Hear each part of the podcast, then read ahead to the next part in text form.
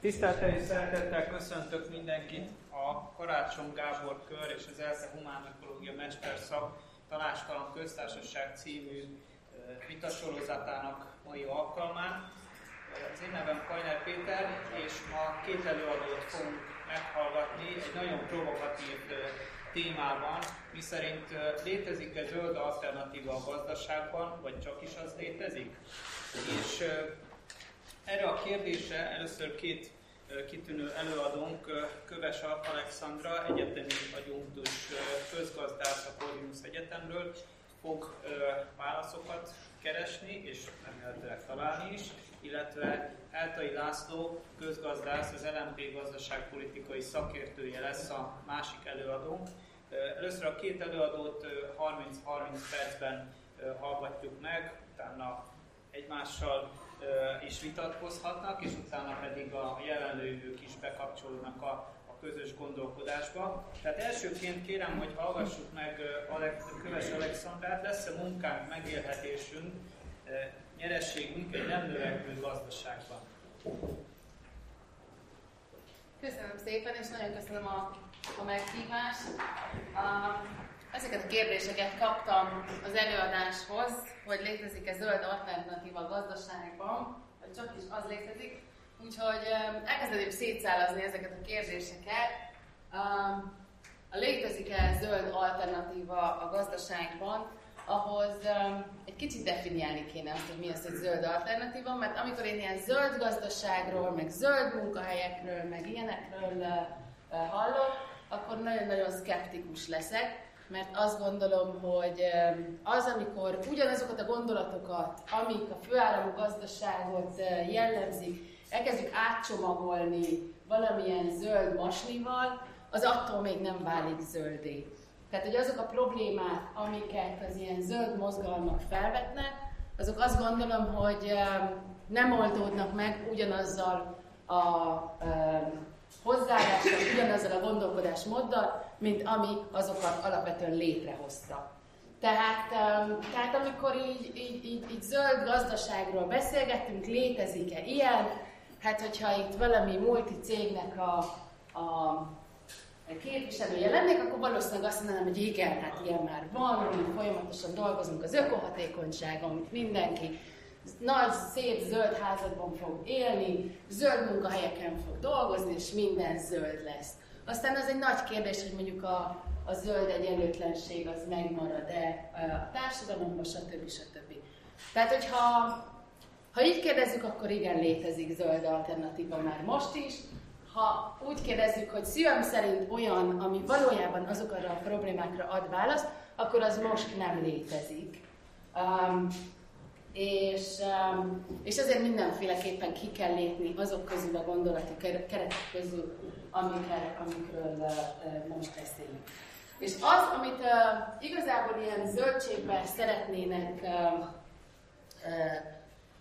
csomagolni, az ugye mindig arról szól, hogy igenis lehet a gazdaságban zöldebben működni úgy, hogy valójában nem változtatunk az alapvető logikát, Egyszerűen azért, mert majd a technológia megoldja, és szét tudjuk választani a gazdasági működés és a környezeti terhelés következményeit egymástól, és majd annyira hatékonyak leszünk, hogy tulajdonképpen a termelésünkkel már nem fog együtt járni környezeti terhelés.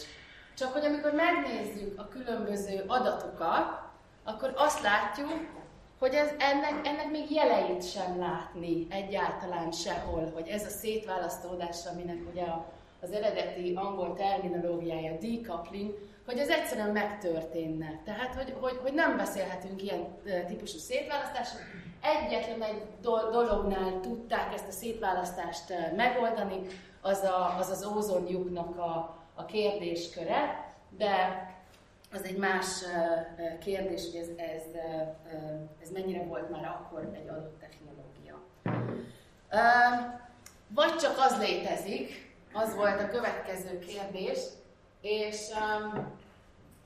és igen, azt gondolom, hogy, hogy mindenféleképpen kell alternatívákban gondolkodni, mindenféleképpen kell alternatív paradigmákban gondolkozni, és vannak mindenféle izgalmas területek, amik, amik lefedik ezt, kezdve az ilyen posztautista gazdasági modellektől, vagy, vagy a feminista gazdaság, vagy tehát hogy van egy csomó alternatíva, amelyik azzal foglalkozik, hogy hogy lehetne egy társadalmilag igazságosabb és környezetileg fenntarthatóbb gazdaságot építeni. Az, aminek én a képviselője vagyok, az az ökológiai közgazdaságtan, amelyik megint csak abban gondolkozik, hogy hogyan lehetne teljesen másképpen gondolni a gazdaságra, mint ahogyan most azt teszi.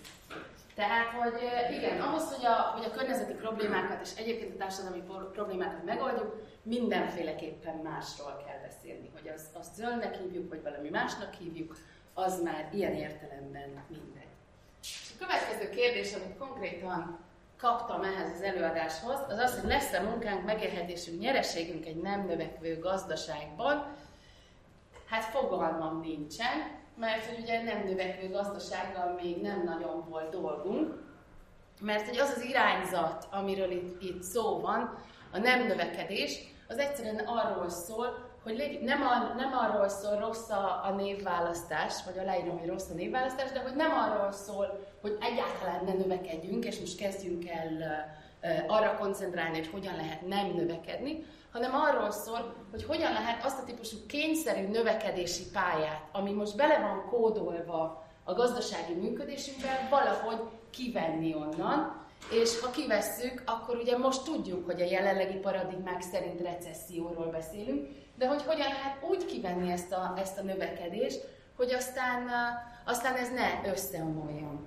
Tehát erre a válaszra, hogy lesz-e vagy nem lesz, erre csak azt tudom mondani, hogy hogy mi azon gondolkozunk, hogy ez hogyan történhet úgy, hogy legyen munkánk, legyen megélhetésünk, legyen jól létünk.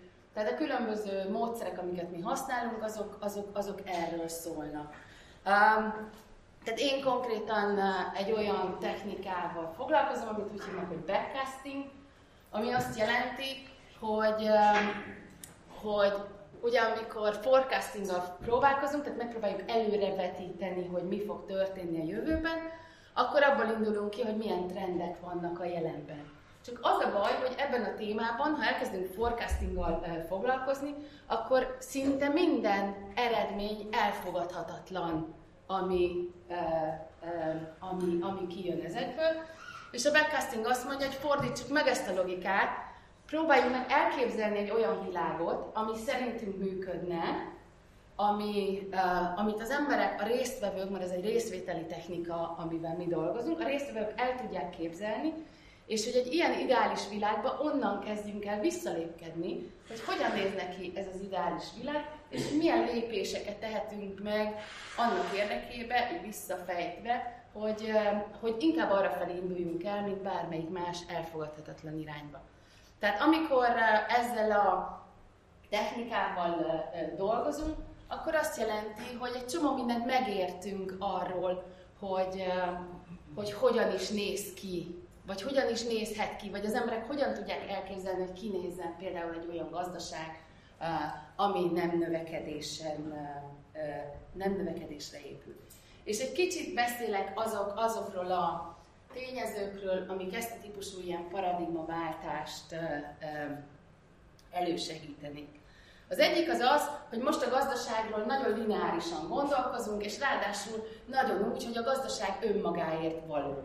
Holott a gazdaság ugye szervesen beágyazódik a társadalomba, a társadalom szervezet, szervesen beágyazódik az ökológiai környezetbe, tehát az, amikor arra gondolunk, hogy hát persze mi a gazdaságban akármit csinálhatunk, mert ez a gazdaság az ugye önmagában értelmezhető, akkor ugye ez, ez, ez nonsens, mert önmagában nem értelmezhető. Tehát, hogy ezt a típusú beágyazottságot kellene tiszteletbe tartani, ráadásul ez egy olyan, tehát hogy, hogy nem, nem, hogy nem lineáris, nem olyan, mint egy hálózat. Tehát, hogyha a hálózatnak valamelyik részén meghúzzuk a zsinort, akkor, akkor az az egész hálózatra hatással lesz.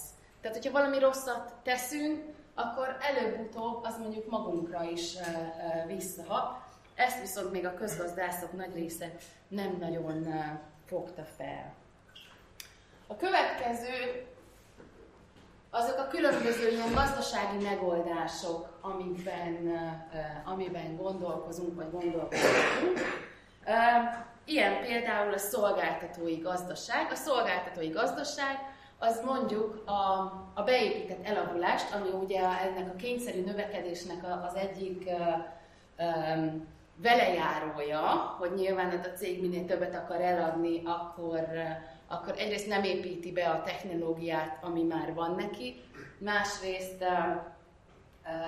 másrészt megpróbálja azért, tehát hogy, hogy nem az a célja, hogy a lehető leghosszabb élettartalma legyen annak az adott terméknek, és a szolgáltatói gazdaság ezt úgy oldja meg, és erre egyébként vannak már jó példák. Ugye a Philips például a, az Amsterdami repülőtéren nem világító testeket árul, nem villanykörtéket árul, hanem fényt árul. Fényt szolgáltat. És ugye ezáltal, hogy a repülőtér megmondja, hogy itt meg itt meg itt milyen erősségű fénynek kell lennie, a repülőteret nem érdekli, hogy ő milyen sűrűn cseréli a villanykörtét, ő azért a szolgáltatásért ad pénzt, hogy az a, az a fényerősség az ott, az, ott, az ott meglegyen. Ugye itt szolgáltatást ad ezért mi az érdeke a Philipsnek? Nem az, hogy minél több villanykörtét adjon el, hanem hogy minél hosszabb ideig rá se kelljen nézni az egész rendszerére, az működjön úgy. Tehát, hogy, hogy ez, ha otthon a mosógépünk, nem, a mosógépért fizetnénk, hanem azért a szolgáltatásért, hogy mondjuk otthon moshatunk, akkor ugye ez egy havi lenne, de akkor innentől kezdve nem mosolyogna rám nem túl kedvesen a, um, a szerelő, amikor az öt éves mosógépemet megpróbálom megszereltetni. Uh, tehát, hogy ez a szolgáltatói gazdaság. A körkörös gazdaság az ugye arról szól, hogy megpróbáljuk a termék fejlesztésnek, meg a, meg a, a, a termék teljes életciklusának uh, a, a környezet terhelését minimalizálni. Tehát, hogy amit fölvettünk ugye a környezetből erőforrás, azt megpróbáljuk ebbe a körforgásba teljesen megtartani. Tehát, tehát, hogy ne kelljen még plusz erőforrást minden egyes termékhez felvenni a környezetből, hanem hogy az, az egész végig megmaradjon. Tehát ha már mondjuk papírhoz kivágták a fákat, akkor ugye igazából megpróbálják megoldani egy olyan technológiával, hogy azt egyszer kelljen megcsinálni, és aztán utána az összes papírt újra, meg újra, meg újra ö, ö, visszaforgatni, úgy, hogy megoldom annak a visszaszerzését, az újrahasznosítását, stb. stb. Tehát, hogy ezt hívják körkörös gazdaságnak. A közösségi gazdaság ennek nagyon-nagyon sok, szokták szolidáris gazdaságnak is nevezni, nagyon sokféle fajta formája létezik, de igazából arról szól, hogy az emberek bizonyos dolgokat megosztanak egymással, bizonyos erőforrásokat szívesen megosztanak, és, és ezen a megosztáson keresztül nyilván egy csomó környezeti terhelést tudnak megspórolni, amellett, hogy mondjuk így a, a, a közösségeket is erősítik. A következő pedig, hogy ugye amikor a, a, a mostani regnáló közgazdasági gondolkodásról beszélünk, akkor azokat, hát mi magunk is a, a Duna túloldalán uh, ilyen játékelméleti megközelítésekkel szoktuk uh, um, bemutatni, ami ugye arról szól, hogy igazából ezek nem zéró összegű játszmák. Tehát, hogy vagy én nyerek és te veszítesz, vagy um, te nyersz és én veszítek, de hogy van már uh, uh, néhány olyan megközelítés is, ami azt mondja, hogy ezeken túl kellene lépni, és uh, és uh, uh, igazából ezeket a zéró összegű játszmákat pozitív összegű játszmákká kéne um, átvariálni. Egy példa erre, mondjuk egy, van egy biztosító társaság, aki azt mondta, hogy ugye ez állandóan egy ilyen zéró összegű játszma, hogy ha én kifizetlek, akkor nekem kevesebb lesz a, a profitom, um, és, uh, és azt mondta, hogy igazából én meg tudom határozni, hogy mekkora profitot szeretnék elérni, és minden, ami a fölött van, az egy, az egy közösségi célra fog menni, egy, egy non-profit társadalmi célra. Ami azt jelenti, hogy, hogy az ügyfél is, is megérti, hogy, hogy, hogy nem kér többet, meg a biztosító, tehát hogy a biztosítóról is tudja, hogy igazából ő nem, nem a saját hasznát akarja tovább gerjeszteni. Tehát hogy ugye ez, ez, erről szólnak az érő összegű. A következő témakör, ami, ami sokszor a, a különböző ilyen alternatív gazdasági megoldásoknál felmerül, az ugye az ilyen globalizáció, relokalizáció, bioregionalizmus, sokféle képpen hívhatjuk ezt, vagy sok, sokféle irányzata van, de a lényege az, hogy amennyire lehet, próbáljuk már meg a gazdasági tevékenységeket újra lokalizálni. Tehát ugye most az a probléma, hogy, hogy az, amikor mondjuk Kínából jön egy, egy cipő, akkor annak ugye a környezeti terhelése még nincsen beárazva egyáltalán. Tehát az, hogy, hogy, hogy annak milyen környezeti terhelése volt, hogy oda, onnan ide eljött, az ugye nem jelenik meg jelenleg a, a, az árakba. De hogy az lenne a legjobb, ha ezek fel sem merülnének, tehát amennyire lehet, próbáljuk meg a, a fogyasztási láncokat helyben tartani, tehát termelési és fogyasztási láncokat amennyire lehet helyben és a, a, a közelben tartani. Ez arról is szól egy kicsit, hogy, hogy a, a, a felelősségvállalás, tehát amikor, amikor ugye a fogyasztó vesz valamit, akkor jelenleg a felelősség az időben és térben is eloszlik, tehát hogy annak a, mondjuk annak a terméknek a környezet terhelése az ugye nem, ő azt nem is látja, nem is éli meg, mert maga körül adott esetben annak nincs is terhelése. Időben meg ugye tudjuk, hogy a jövő generációkra terhelünk egy csomó ilyen dolgot. Ha ilyen helyi láncok jönnének létre, akkor azért az segítene ennek a típusú ilyen felelősségvállalásnak a, a helyben és időben történő um, uh, uh, tehát közelet hozásával. Uh, nyilván ezekkel lehetne, a, lehetne erősíteni a helyi közösségeket is, és, és nyilván, tehát, hogy, hogy, hogy ez a Reskin-féle globális állampolgáris, állampolgárság, regionális pluralizmus, tehát, hogy ez nem azt jelenti, hogy ez, ez, ez, ez minden, tehát, hogy minden helyben történne, hanem hogy ilyen uh, lokális gazdaságok globális láncában gondolkozunk, és, uh, és, és, és nyilván nagyon sok uh, uh, féle gazdaság jöhet létre ilyen kisebb, lokalizált uh, környezetekben. A következő nagy téma az a munkának az újra definiálása.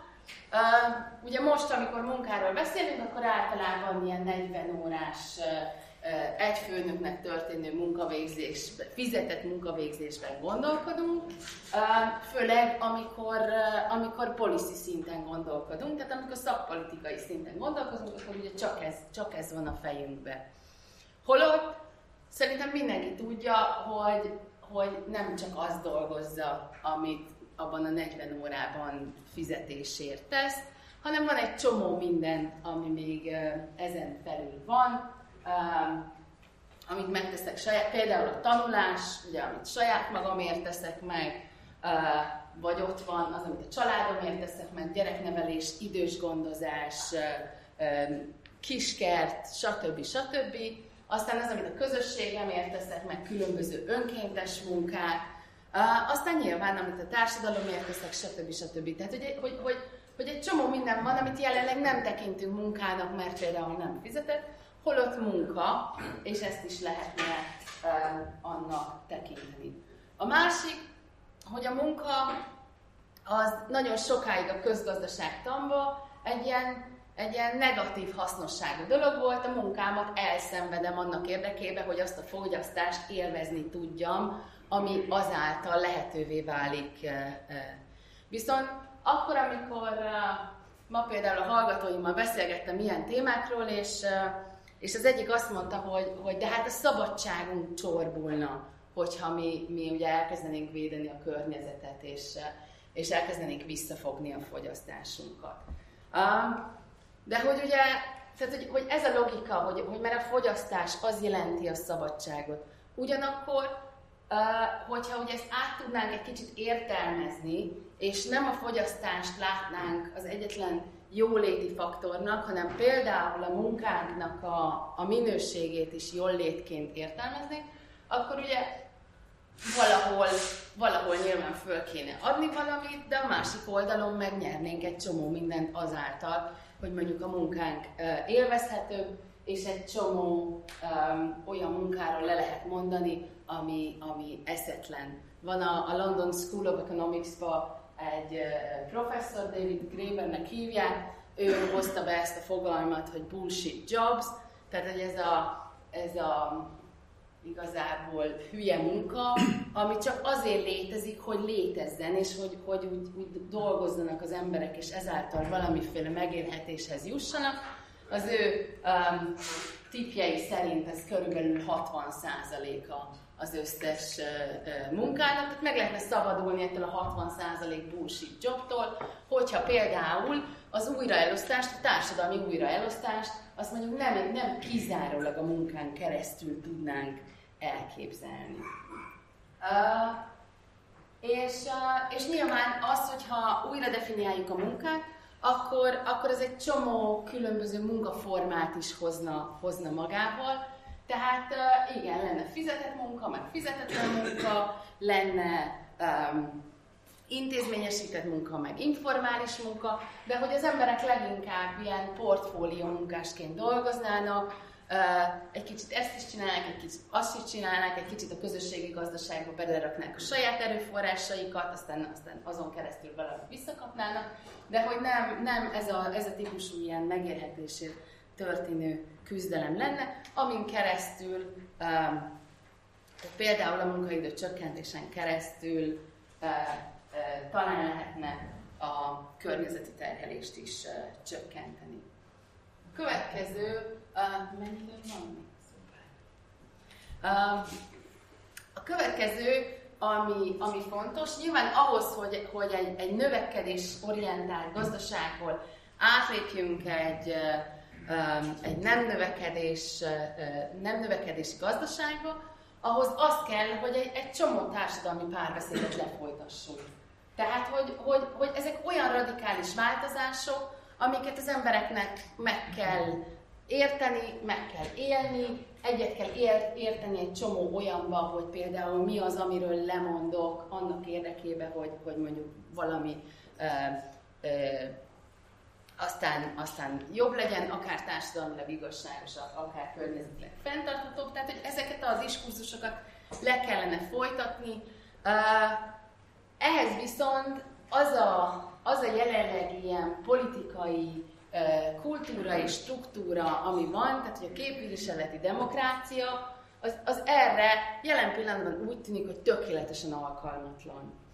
Tehát, tehát e, ezekhez a válságokhoz még hozzájön a képviseleti demokrácia válsága, és azt gondoljuk, hogy ennek nincsen alternatívája, vagy hát néhányan azt gondolják, hogy valami egészen fura alternatívája van ami egyáltalán nem azon alapul, hogy mindenkinek van beleszólása, de hogy szerintünk meg van alternatívája, és ennek el, tehát, hogy az elméleti keretei adottak, ezt úgy hívják, hogy deliberatív demokrácia, el kellene kezdeni részvételi demokrácia módszerekkel támogatni a politikai döntéshozatal, és, és ezáltal valamennyire megpróbálni jobban működtetni az átláthatóságot, hogy mondjam, rávenni az embereket arra, hogy, hogy, hogy, hogy tényleg részvételükkel segítsék feltárni azokat a megoldási módokat, amik mondjuk adott esetben a különböző érdekek mellett is előrébb vihetnek. Nyilván jobb lenne, hogyha a döntések ugyanúgy, ahogy a gazdaságot is inkább lehetne egy kicsit jobban lokalizálni, úgy a döntéseket is lehetne inkább decentralizálni, és, és sokkal inkább az érintettekhez minél közelebb vinni. Tehát a deliberáció, a párbeszéd az egészen biztosan tudná segíteni, vagy hát én nem, nem is azt mondom, hogy tudná segíteni, hanem azt gondolom, hogy előfeltétele annak, hogy újfajta gazdasági megközelítéseket lehessen behozni. És ez azért is fontos, mert hogy egy csomó fogalmat újra, kell, újra kellene gondolnunk. Tehát az, amit most gondolunk arról, hogy ki a fejlő, fejlett ország, meg ki a fejlődő, meg egyáltalán mi a fejlődés, meg ki a sikeres ember, meg ki a gazdag ember, meg, meg ki a szegény ember, meg mindent. Tehát, hogy, hogy ezeket a fogalmakat, mi a pénznek a szerepe az életünkbe, um, egyáltalán milyen emberképpel dolgozunk, tényleg homoekonomikusok vagyunk, akik önérdek követő, haszonmaximalizáló, racionális lények. Tehát tényleg csak ezek vagyunk, vagy, vagy esetleg ezen, ezen, ezen túl lehetne lépni. Tehát, hogy, hogy, hogy nagyon sok olyan fogalommal dolgozunk, ugye, a, tehát, hogy a, a gazdasági megközelítés, tehát ugye a jelenlegi főáramú gazdasági paradigma az egy narratíva. Ezen a nar- ezt, ezt a narratívát meg lehet haladni, ha van olyan társadalmi párbeszéd, amelyik arra irányul, hogy, hogy ezt a narratívát meghaladja, és kitaláljon újakat. Az egyértelmű, hogy, hogy ezt, nem lehet, ezt nem lehet úgy megtenni, hogy, hogy az egy területen kipróbáljuk. Tehát, hogy, hogy sajnos ez egy olyan dolog, hogyha csak egy területen kipróbáljuk, akkor az, az tuti biztos kudarcba fog fulladni, ezért van az, hogy azok, akik ezzel a területtel foglalkoznak, azok igazából az élet minden területén folytatnak kutatásokat, tehát vannak olyanok, akik csak azon gondolkoznak, hogy a pénzpiac hogyan működhetne egy nem növekedő gazdaságban, vannak olyanok, akik a szociális ellátórendszereken gondolkoznak, vannak olyanok, akik a hitel rendszereken, akik a várostervezésen, a különböző újraelosztási rendszerekben, tehát, hogy, hogy szinte, szinte a, a gazdaság és a társadalom minden területén bele kéne nyúlni a rendszerbe ahhoz, hogy egy ilyen alternatívát létre lehessen hozni. És ebből, e, egy, ebből egyébként a, a tudomány sem maradhat ki, tehát az, ahogy mondjuk a tudományt nézzük, csak a saját uh, tudományterületemről beszélek, tehát hogy, hogy, um, hogy um, Ugye a közgazdászok iszonyú régen elfelejtették már, hogy valójában társadalomtudósok, és azt gondolják, hogy azt, hogy így majolunk mindenféle modellekkel és gyönyörű számokat rakunk mögé, akkor, akkor így, így elfelejthetjük azt, hogy ezek mögött a modellek mögött konkrétan emberi sorsok vannak, akik a görbének ezen vagy azon a végén uh, uh, vannak. Tehát, hogy, hogy azért ezt, ezt át kell gondolni, és um, uh, és ennek a felelősségét átlátni. Tehát néhány konkrét példa beavatkozási javaslatokra, tehát például a, a, az erőforrások korlátozása, az erőforrás használat beárazása, mindenféleképpen progresszív adózás. Tegnap jelent meg egy, egy nyílt levél, két, több mint 200-an írtuk alá, ez az Európai Bizottságnak ment a az Európa Nap kapcsán, és annak az egyik követelése pont az volt, hogy, hogy kezdjünk már el progresszíven adóztatni, tehát az, hogy ugye az erőforrásokat sem progresszíven adóztatjuk, meg a jövedelmet sem progresszíven adóztatjuk, ez, ez egyértelműen nem egy igazságosabb és fenntartható társadalom felé megy. A másik ugye a munkaidőcsökkentés, és ahhoz, hogy ezt az egészet, mondjuk a munka új, újra definiálását ö, ö, meg lehessen csinálni, ahhoz, tehát hogy azért ez, ez rizikós, ezt érezzük. És hogyha például a feltétel nélküli alapjövedelem gondolatát ebbe a kontextusba helyezzük bele, mint ennek a típusú ilyen kockázatnak a, a, a csökkentése, ami egy ilyen, ilyen átmenethez vezethet, az egy egészen más megközelítés, mintha csak így önmagában most, most arról beszélgetünk, hogy, hogy ki kap, nem tudom, 100 ezer forintot, és 100 ezer forintot kapjon-e, vagy 50 -et. Tehát, hogy ez egy eszköz lehet például az alapjövedelem ehhez, de az alapjövedelem például az újraelosztáson uh, annyira sokat nem segít, ha például uh, jövedelem plafonnal nem párosul. Tehát um, az is egy, um, egy ilyen uh, javaslat. És um, Uh, nyilván az ökolokalizációt is lehetne segíteni, tehát hogy, hogy most azok a dolgok, amik, amik uh, e felé mutatnak a különböző ilyen helyi pénzek, barter, tehát amik, amik legalább ilyen társadalmi kísérletként felfoghatók, azoknak jelenleg ugye a jogszabályi hátteresen nagyon uh, van meg, nem hogy, uh, nem, hogy bármiféle támogatást uh, élveznek. Ugye hitelelengedés, ez egy másik uh, bonyolult kérdéskör, szabadkereskedelmi egyezmények felülvizsgálata, és hát a, a spe, spekuláció és tőzsde megadóztatása és a különböző ilyen adóparadicsomok megszüntetése azért az is szorosan hozzátartozik ehhez a, ehhez a témához. És és van a, a, a nem növekedés mozgalomnak, mert ez egyrészt egy kutatási terület, másként, másrészt pedig egy, egy mozgalom. Ennek van egy, van egy szlogenje, ez a Decolonizing the Imaginary. Nem is tudom, hogy, hogy hogyan lehetne magyarra fordítani, de hogy valahogy így a, a, a gondolati gyarmatosítás al, alóli felszabadítás. Tehát, hogy, hogy merjük már elképzelni, hogy, hogy, hogy létezik, létezik élet azokon a paradigmákon túl is, amikhez most mi hozzá vagyunk szokva. És, és hogy ennek az elképzelésnek, tehát az, hogy ezt, ezt, ezt merjük elképzelni, ennek a, az elképzelésnek a központi fogalma, ez a jó élet, vagy we vivir, conviviality, a különböző ilyen mozgalmakba, ami mindenféleképpen erős emberi közösségekre épül, az értelmes munkára, az önrendelkezésre, és egy sor másik dologra. Uh, én most nem beszélek az ellenérvekről, lehet, hogy fel fognak merülni uh, a beszélgetésünk során, úgyhogy akkor majd szívesen válaszolok az összes ellenérre, ami fel szokott merülni ezzel kapcsolatban. Köszönöm, hogy meghallgattam.